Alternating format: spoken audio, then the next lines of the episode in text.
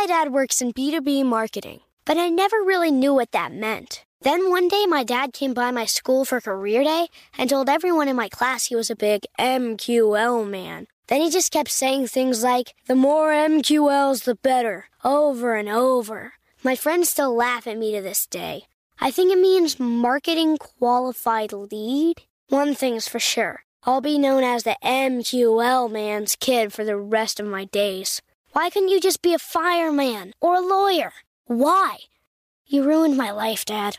Not everyone gets B2B, but LinkedIn has the people who do. And with ads on LinkedIn, you'll be able to reach people based on job title, industry, likelihood to buy, and more. Start converting your B2B audience into high quality leads today. We'll even give you a $100 credit on your next ad campaign. Go to linkedin.com slash customer to claim your credit. That's linkedin.com slash customer. Terms and conditions apply. LinkedIn, the place to be, to be. Welcome to Before Breakfast, a production of iHeartRadio. Good morning. This is Laura. Welcome to the Before Breakfast podcast. This week's episodes are all about habits. And today's tip is really a few tips, a few tiny tweaks to your life that can have a big impact over time. One of my biggest discoveries in life is that small things done repeatedly truly do add up. We've talked about the quote before that dripping water hollows the stone.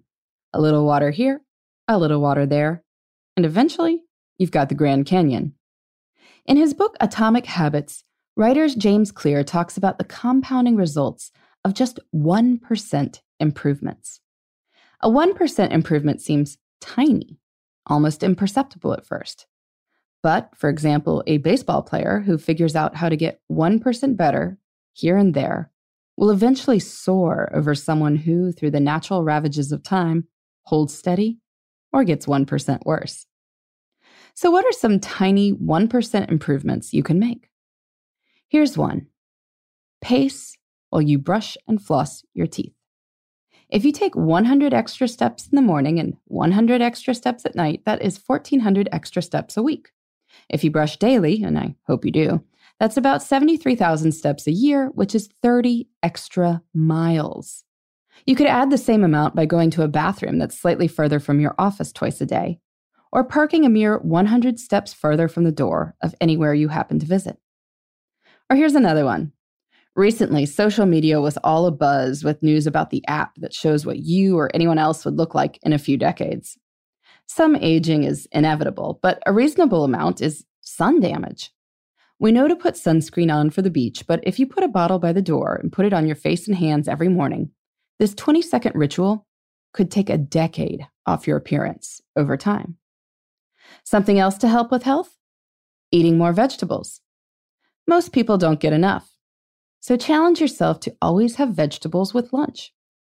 If you're already packing a produce filled lunch or buying salads at restaurants, that's awesome.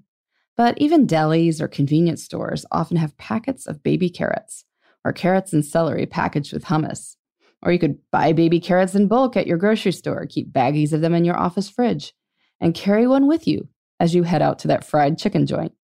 You're not depriving yourself. You're just adding one tiny good for you thing. Tweaks aren't just about health, they matter for your career too. We talked in a previous episode about sending one note to reach out to a new person daily.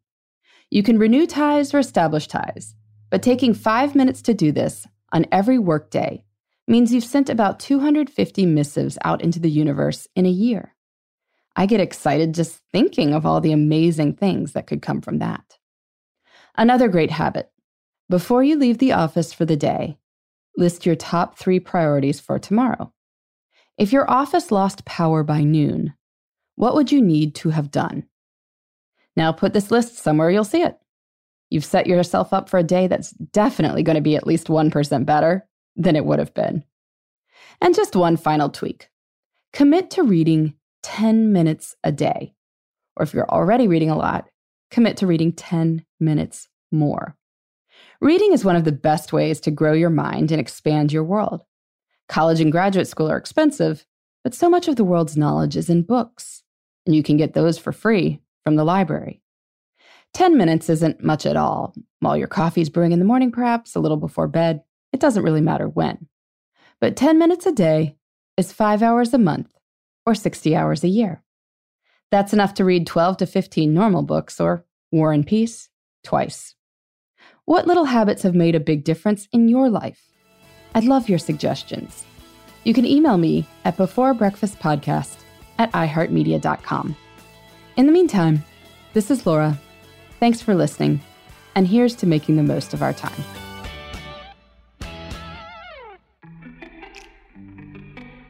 Hey, everybody. I'd love to hear from you. You can send me your tips, your questions, or anything else. Just connect with me on Twitter, Facebook, and Instagram at Before Breakfast Pod. That's B E, the number four, then breakfast, P O D. You can also shoot me an email at Before Breakfast Podcast at iheartmedia.com. That before breakfast is spelled out with all the letters. Thanks so much. I look forward to staying in touch.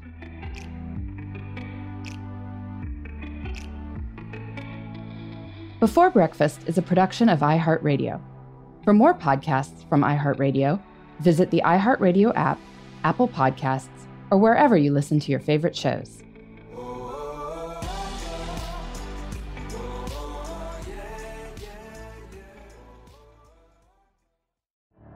The Elevation with Stephen Furtick podcast was created with you in mind. This is a podcast for those feeling discouraged or needing guidance from God. Together in this podcast, we'll dive deep into scripture, uncover the powerful truths that will help you rise above your limitations and embrace your full potential. We're here to equip you with the tools you need to conquer life's challenges. Listen to Elevation with Stephen Furtick every Sunday and Friday on the iHeartRadio app, Apple Podcasts, or wherever you get your podcasts.